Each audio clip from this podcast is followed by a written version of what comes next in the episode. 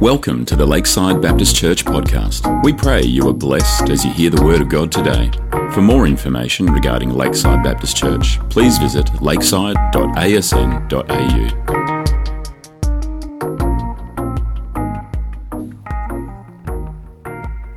The Orthodox Easter, the Greek Orthodox Easter, is next week. But I want to uh, celebrate it this morning already. And um, on, on Easter Sunday, uh, somebody will say, Christos anesti, which means Christ has risen. And everybody responds with alithos anesti. Alithos anesti. So let me give that a go. Christos anesti. Alithos anesti. Well done. He's risen indeed. Uh, on Friday, I shared about uh, the measure of God's love and uh, how we are to try and, uh, as Paul says, measure the immeasurable and to try and take in th- this love uh, that demonstrated uh, itself on the cross of Calvary. this morning, I want to share with you that God is able. God is able. And, uh, you know, when, when they put Jesus on the cross, uh, you know, as one of the preachers said, uh, it was Friday, but Sunday is coming. And uh, Sunday is here. We know that uh, a lot has happened uh, in the last seven days, as you can see in that next diagram up on the screen that we come here to, to praise God, to worship Him, uh, because the tomb is empty. But as we reflect uh, on the last seven days, uh, there's been a lot that has happened. Uh, as you can see, uh, one more slide there, uh, that Jesus came in not on a white stallion wielding a sword, but he came in on a donkey. and he came bearing a, an olive branch, a sign of peace.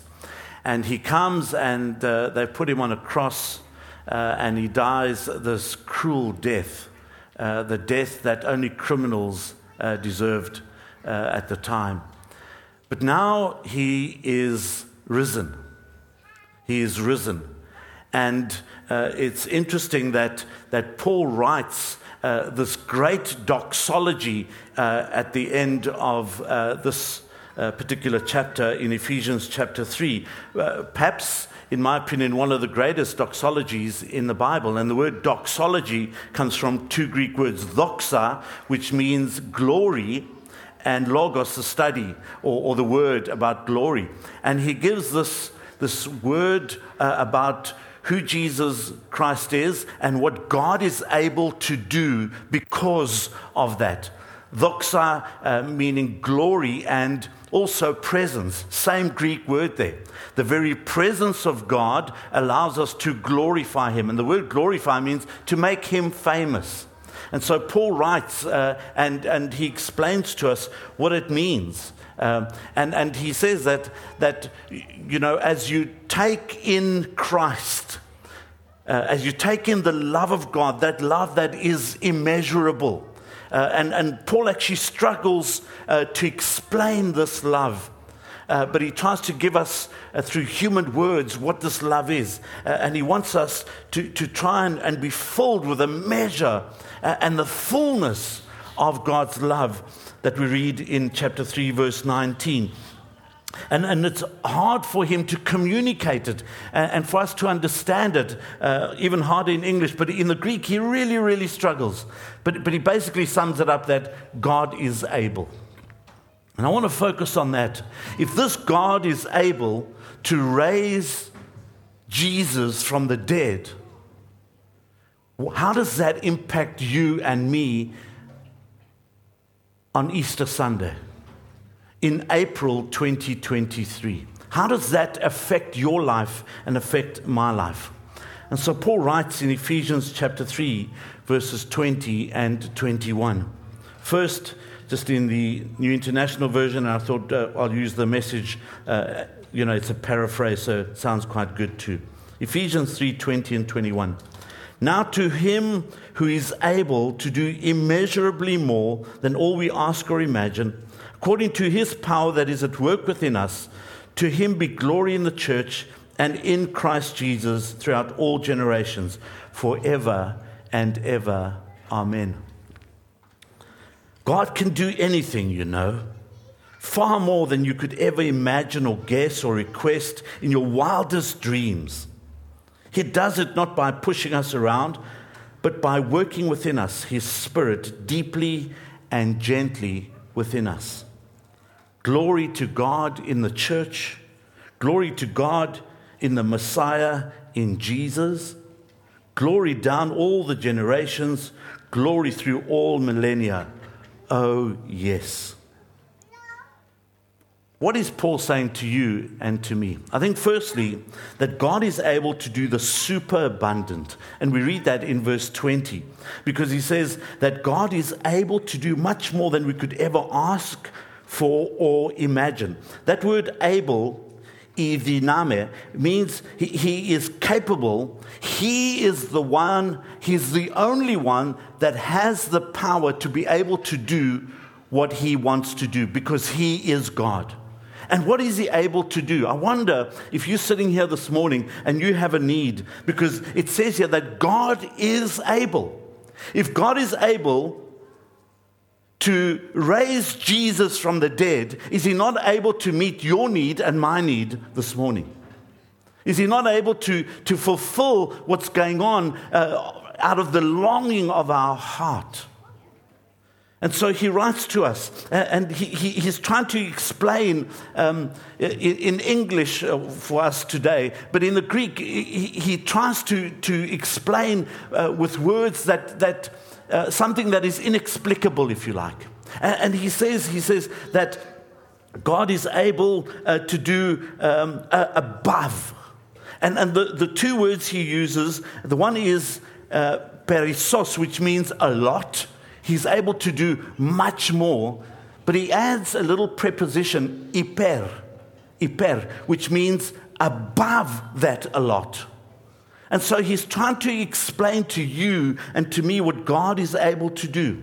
And there's no adequate language that he's able to use to explain this. But he's saying that God can do beyond, he can do over, he can do more, basically, exceedingly abundantly something that is superior that only God can do. He's saying, I can uh, uh, reassure you that God can do that. And he speaks from absolute experience because uh, he was bad news, as Paul, as you all know. He was Saul and he did these crazy things. Um, and, and Paul now, from personal experience, tries to explain to you and to me uh, through adjectives on what he's able to do. And that's possible because of this resurrection power that is available that raised Jesus from the dead. Because only God could do that. And so, if only God can do that, I'm trying to fathom myself what would I love God to do?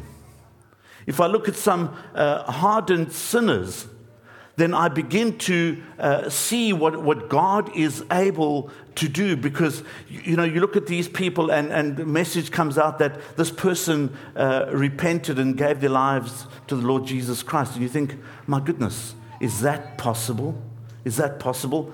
No, it must just be a rumor. It is possible. You know why? Because God is able. Can God heal the city of Coburn, well, uh, just a couple of weeks ago, we prayed, uh, you know, went from church to church and we prayed for the city of Coburn. Is God able to do it? Absolutely. That's why we go and we pray. Is, a, is God able to, to heal a nation? Where, uh, Australia, we're called post Christian now. You know, there was first postmodernism and, and then, or first modernism, then postmodernism, modernism. Now we're a post Christian nation. Is God able to do that? I believe absolutely, because God is able to do the super abundant. He's able to do way more than we can ever think or imagine. Why? Because God is powerful. And so now you think of some people that uh, are able to, to be touched in their lives. Um, I've just finished reading a book. Um, please don't judge me on it. Uh, it's a book by, um, oh, and, uh, or the, the, the, person they describe is uh, Australia's worst woman criminal. Her name is Katherine Knight. And I won't go into too much detail because there are kids in our midst, but um, in February 2000, in, in a little town in New South Wales, she worked at the abattoir for many years, and she had these beautiful knives, and she used them on her late husband. And uh, she's the only woman to go to prison for life. The only woman to go to prison for life. There is no parole, she'll never come out of prison. Katherine Knight is 68 years old now. And I'm thinking, God, are you able to save that lady who actually um, doesn't think that she did anything wrong? Are you able to say it? And while I was preparing this, I'm thinking, God, she's, she's too far gone. No, she's not, because God is able. If God was able to raise Jesus from the dead, God is able to save Catherine White or Katherine Knight. He is able. If He is able to uh, do uh, what He has promised He can do, what a small thing it is for God to touch people's lives. Might be sitting here this morning saying, Well, that's a hopeless case. that, that person, there is no way. God is able. He did it before and He will do it again. There are some people who, who write God off or who write other people off. Well, friends, that's not fair because God is able. And we often excuse it and we say, well, that's just the way it is, and, and you know, um, you know let, let, it just happen that way. No, uh, God is able because He's eternal, He's absolute, He's able. And, and that's why we pray when we come and pray that we believe that God is able to answer prayer. And so we need to be bold and courageous. Now, I'm not talking about, you know, name it, claim it, and frame it. I'm not talking about this pop psychology and, and you know, this, this kind of junk that's going out there. No. As you line up with the plan and the purpose of God, you pray with that intention. And we need to be courageous. God, are you able to touch that wayward uncle, that wayward aunt, that wayward cousin, that wayward child? my wayward parent. God, are you able to touch that person? Yes. Why? Because God is able to do uh, the superabundant. If we raise Jesus from the dead, what a small thing it is for God to do. You and I, for us, it's unattainable, but for God, what a small thing that is. We have our own concepts, our own understanding, our own limitations, but God is able uh, to do more than we can ever imagine. If I look at the life of Jesus, coming, born of a virgin, living a, a sinless life on earth, going to the cross, dying, God raising him from the dead, and we know that he promised to come back. Is God able to do that? I'd like to say yes with an exclamation mark. And with that in mind, why should I ever stop praying? Because God is able to do that. And that is the truth this morning. Secondly, God is busy with his activity in his people. Paul writes, uh, the second part of verse 20, that uh, now to him who is able to do immeasurably more than we can ask or imagine, according to his power that is at work within us, that is at work within us. And so I ask is God able to, to work in your life and in my life? And it's easy to read Paul's marvelous statement about God's power. And it can still be very abstract and very remote uh, to you and to me.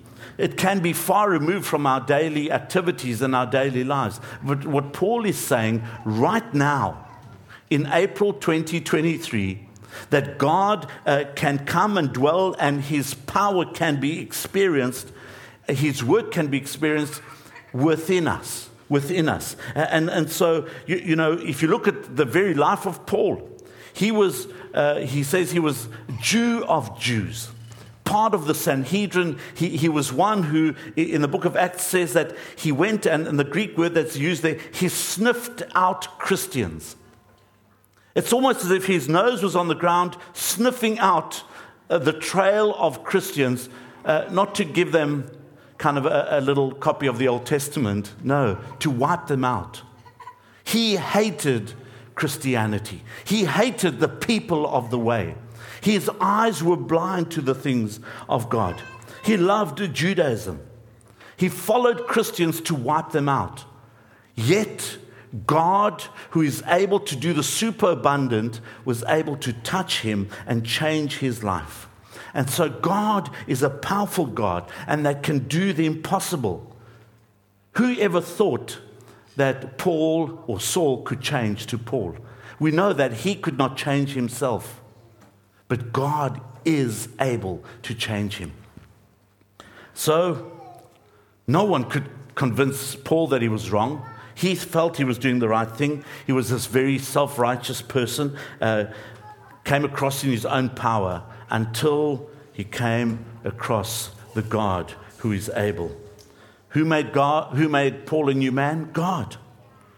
Uh, he, he was touched by this immeasurable power. No wonder he can write it and speak with, with first hand confidence uh, as a participant in the power of God's work in his life, that God has touched him. And God has, has moved him, and God is busy with his activity in Paul's life, and in your life, and in my life, that God is working within us. In fact, uh, in Ephesians chapter 2, uh, Paul explains to, to the Ephesian church, and, and he says to them that they were dead in their sins. Uh, and, and he, he basically explains it very nice to them. I mean, I, would feel terrible if, if Paul wrote this to me. And, and he says uh, in verse 12 of, of Ephesians 2 Remember that at that time you were separate from Christ. Wow, far from him. Separate, excluded from citizenship, he says in Israel and foreigners to the covenants of the promise without hope, he says. Listen to those adjectives separate, excluded, foreigners, without hope, without God. In fact, those aren't adjectives, those are nouns. That was their position. That was their position. They were ex Christ, ex outside of Christ. And now he says they are in Christ, and Christ is working within them. So the very presence of God is within them. And only God can reveal that to somebody. Only God can, can allow somebody's heart to be opened. Only God can take the lid off the pot, if you like, so you can see the awesomeness of who God is. And that's what Paul is speaking about. Some people are not convinced by God's word. And so it takes God Himself to bring them to this realization for them to become followers. And once God is working within them, so they actually uh, are able to respond to Him. But, friends, there is no limit to this power of God because God is able. He was able to raise Jesus from the dead. He's able to do that even to the sinful and rebellious heart. And so, Paul's point uh, that, that you and I need to take is that God continues to work within us. When we come to the realization, uh, we call that uh, justification in theology. You know, we were in the negative, he made us in the positive. We were guilty, he made us not guilty. We owed a debt we could not pay. He paid a debt he did not owe. From negative, he put us in the positive. From guilty to not guilty. That's the power of God. And friends, God is able, and there is no limit to the power of God. And so, he says in verse 20, His power that is at work within us. That word power, dynamis, in, in, in the Greek, uh, which means ability and strength, His ability and strength that is at work.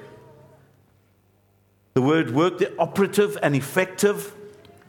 Some people are allowing that work to be a little bit dormant, but that work that is effective and operative in our lives, and that is, the word there within us is a little word in, in in Greek, E N, which means we were once aliens, excluded, foreigners, ex, now we were in. And, folk, that word in means in a fixed position. We are now with Christ. God is able to raise Jesus from the dead, and He is able to allow His power to work within you and within me. This morning, there is a vacuum cleaner here. It looks good. It's Henry, our vacuum cleaner. Henry looks good. But unless Henry is plugged in, it won't work. And so, when Henry is plugged in,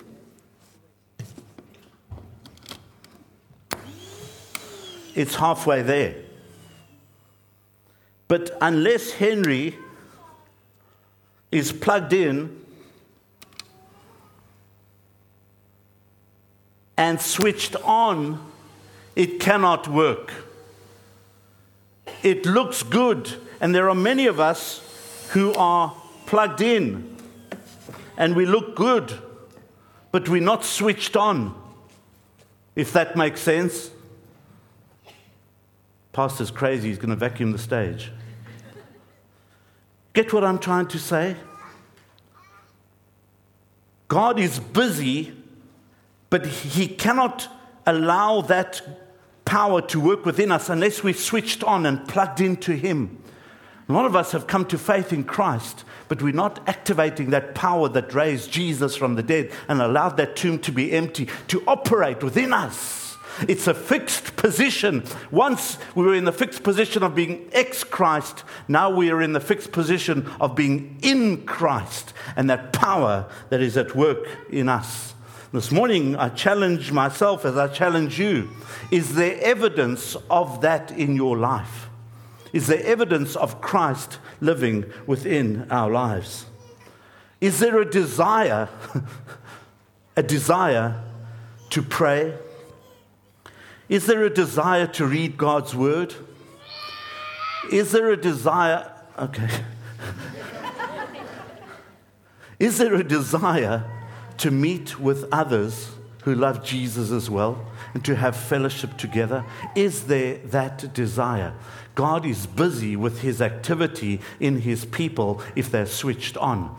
That same God uh, that has that superabundant power, that same God is able to work within you and within me. And so Paul is encouraging us to do this. So he's asking in confidence and stating that God is able. Thirdly and finally, God is to receive all the fame. Verse 21, he says, uh, finishes off this doxology To him be glory.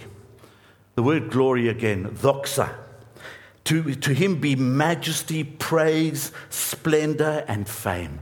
You see, as I mentioned earlier, the word doxa means presence and also fame.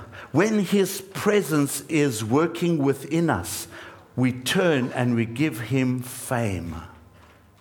The more he is present within us, the more fame we can give him, the more glory we can give him, the more honor and where do we see that? Well, in the church. I think the church is, is a miracle because, uh, like the Ephesians, they were spiritually dead before, but now they're alive in Christ. You and I were spiritually dead before, but now we're sitting together on a Sunday morning celebrating the awesomeness of who Jesus Christ is. We're united, and that's a sign of the presence of Christ living within us. So, what do we do? We give you glory, Lord, together. We sing praises, we sing songs and make His name famous. Why? Because that barrier between God and ourselves, that wall, has been broken down on the cross of Calvary. We celebrated that on Friday. That's why it's Good Friday, because that barrier was broken. We can enter in now and we can celebrate together. There is that unity, neither Jew nor Gentile, nor slave nor free woman nor man. We're not segregated. We're united because of Jesus Christ and because of his power that is at work in us. And in chapter 4, verse 3 of Ephesians, Paul uh, urges the church to make every effort to keep the unity of the church. Why? Because God gets the glory. And, and he, he, uses this word, uh, the bond of unity, this. Uh, synthesmos, which means we join together like ligaments like ligaments. This is joined together through ligaments, uh, covered by a lot of fat, but through ligaments. You know, it's joined together and we're connected to one another. Why? Because of who Jesus Christ is. Satan, we know, comes to do his best to, to cause disharmony and, and disagreement and, and you know, uh, allow us to clash over petty things. But because of who Jesus Christ is, we are blessed and we can celebrate that unity together. And we need to guard that unity as men and women of God. And as we see the church functioning, as each part of the body does what it's supposed to do, so we're able to celebrate that unity because God is able to allow that to happen.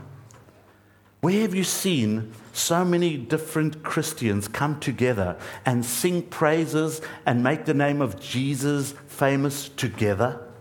Wow, that is a sign of God being able. You see, we also glorify God through Jesus Christ when, when we allow that resurrection power to become effective in our lives. And the church is only at its best because of who Jesus Christ is. You know, as aliens, as foreigners, we come together from our different backgrounds and we're able to, to, to share this awesomeness of who Jesus Christ is. When we look at uh, the life of Jesus and his ministry, he always gave glory, fame back to the Father. And through him, we give glory and honor back to the Father because God is the one that is able to keep us together.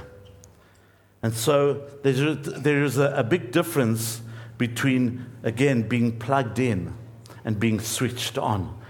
You see, to to be switched on means that we know this resurrection power that is available in our lives. Now, folk, there are some who are going around and, you know, they're claiming Acts chapter 1, verse 8, you shall receive, you know, they say the, the P letter even stronger, the, uh, the, you, know, you shall receive power.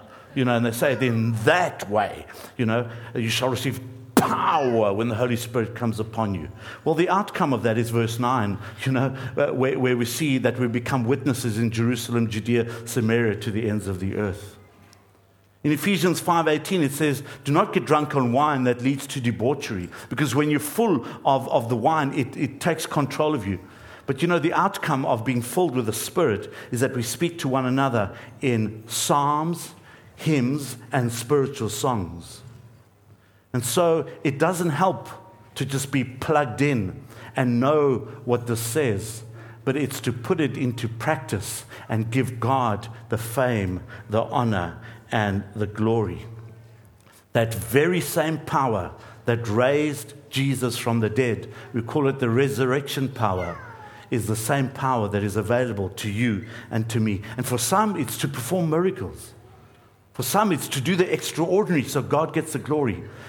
And for others, it's to live a life on a daily basis, a life that is pleasing to God. A life that is characterized by the fruit of the Spirit love, joy, peace, patience, kindness, goodness, faithfulness, gentleness, self control. A life that honors the Lord Jesus Christ, that gives him the fame because God is able to do so much more. Never think lightly of this resurrection power.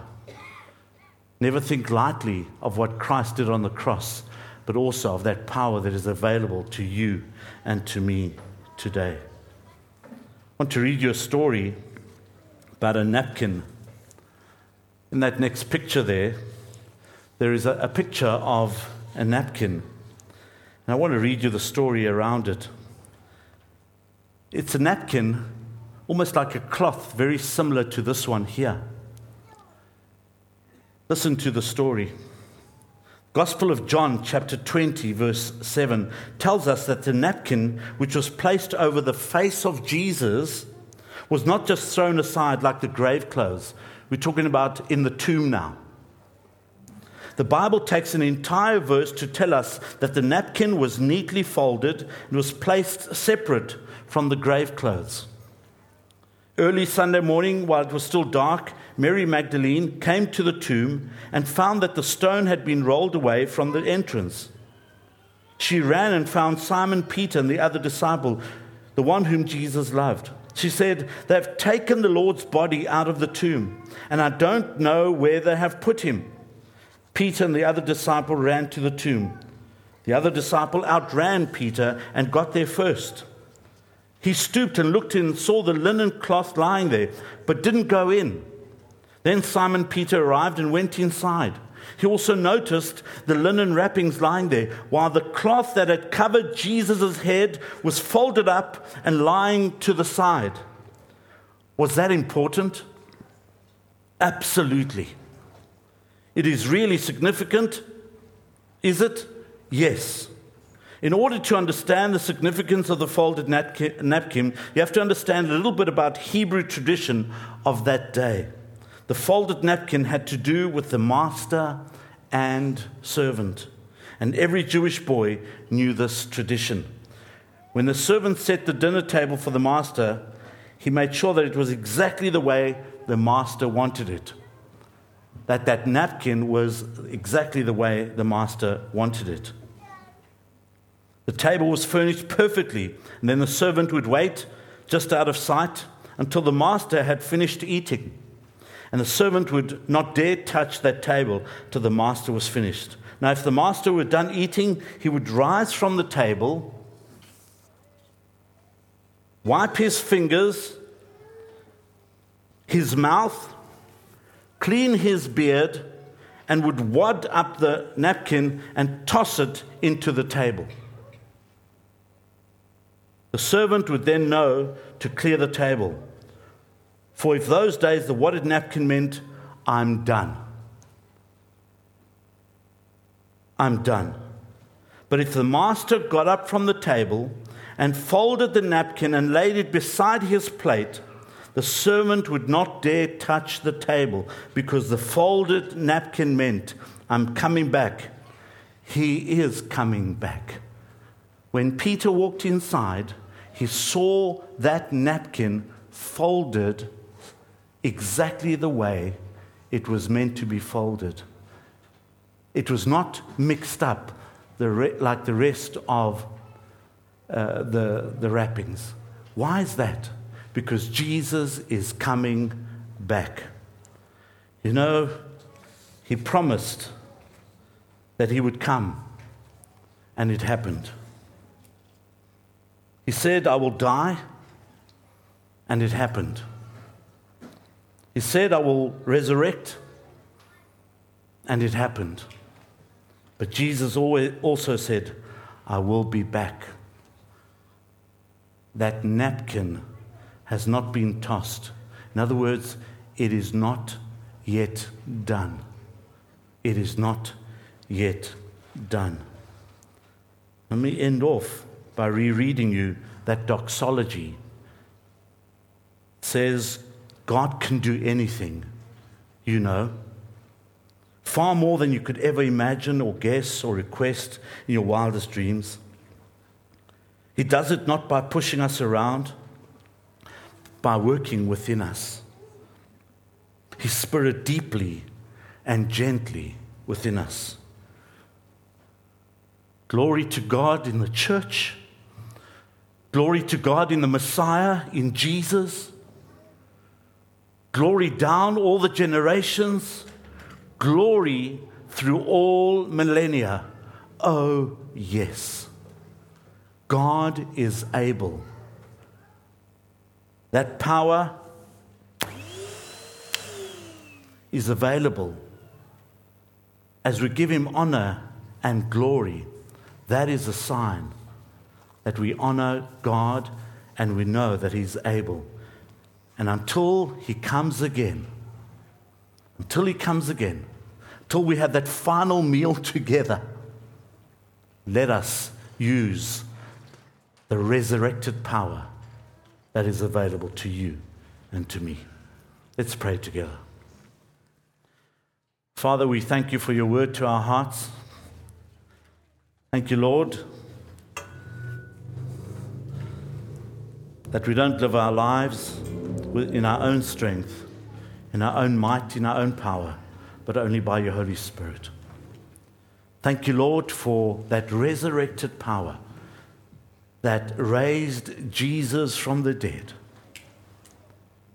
Lord, you, you are able to do way more, super abundantly more than we can ever imagine. Dwell within us, Lord, and be glorified, be made famous through this church, through our lives, and even to the ends of the earth. We thank you, Lord, in Jesus' name. Amen.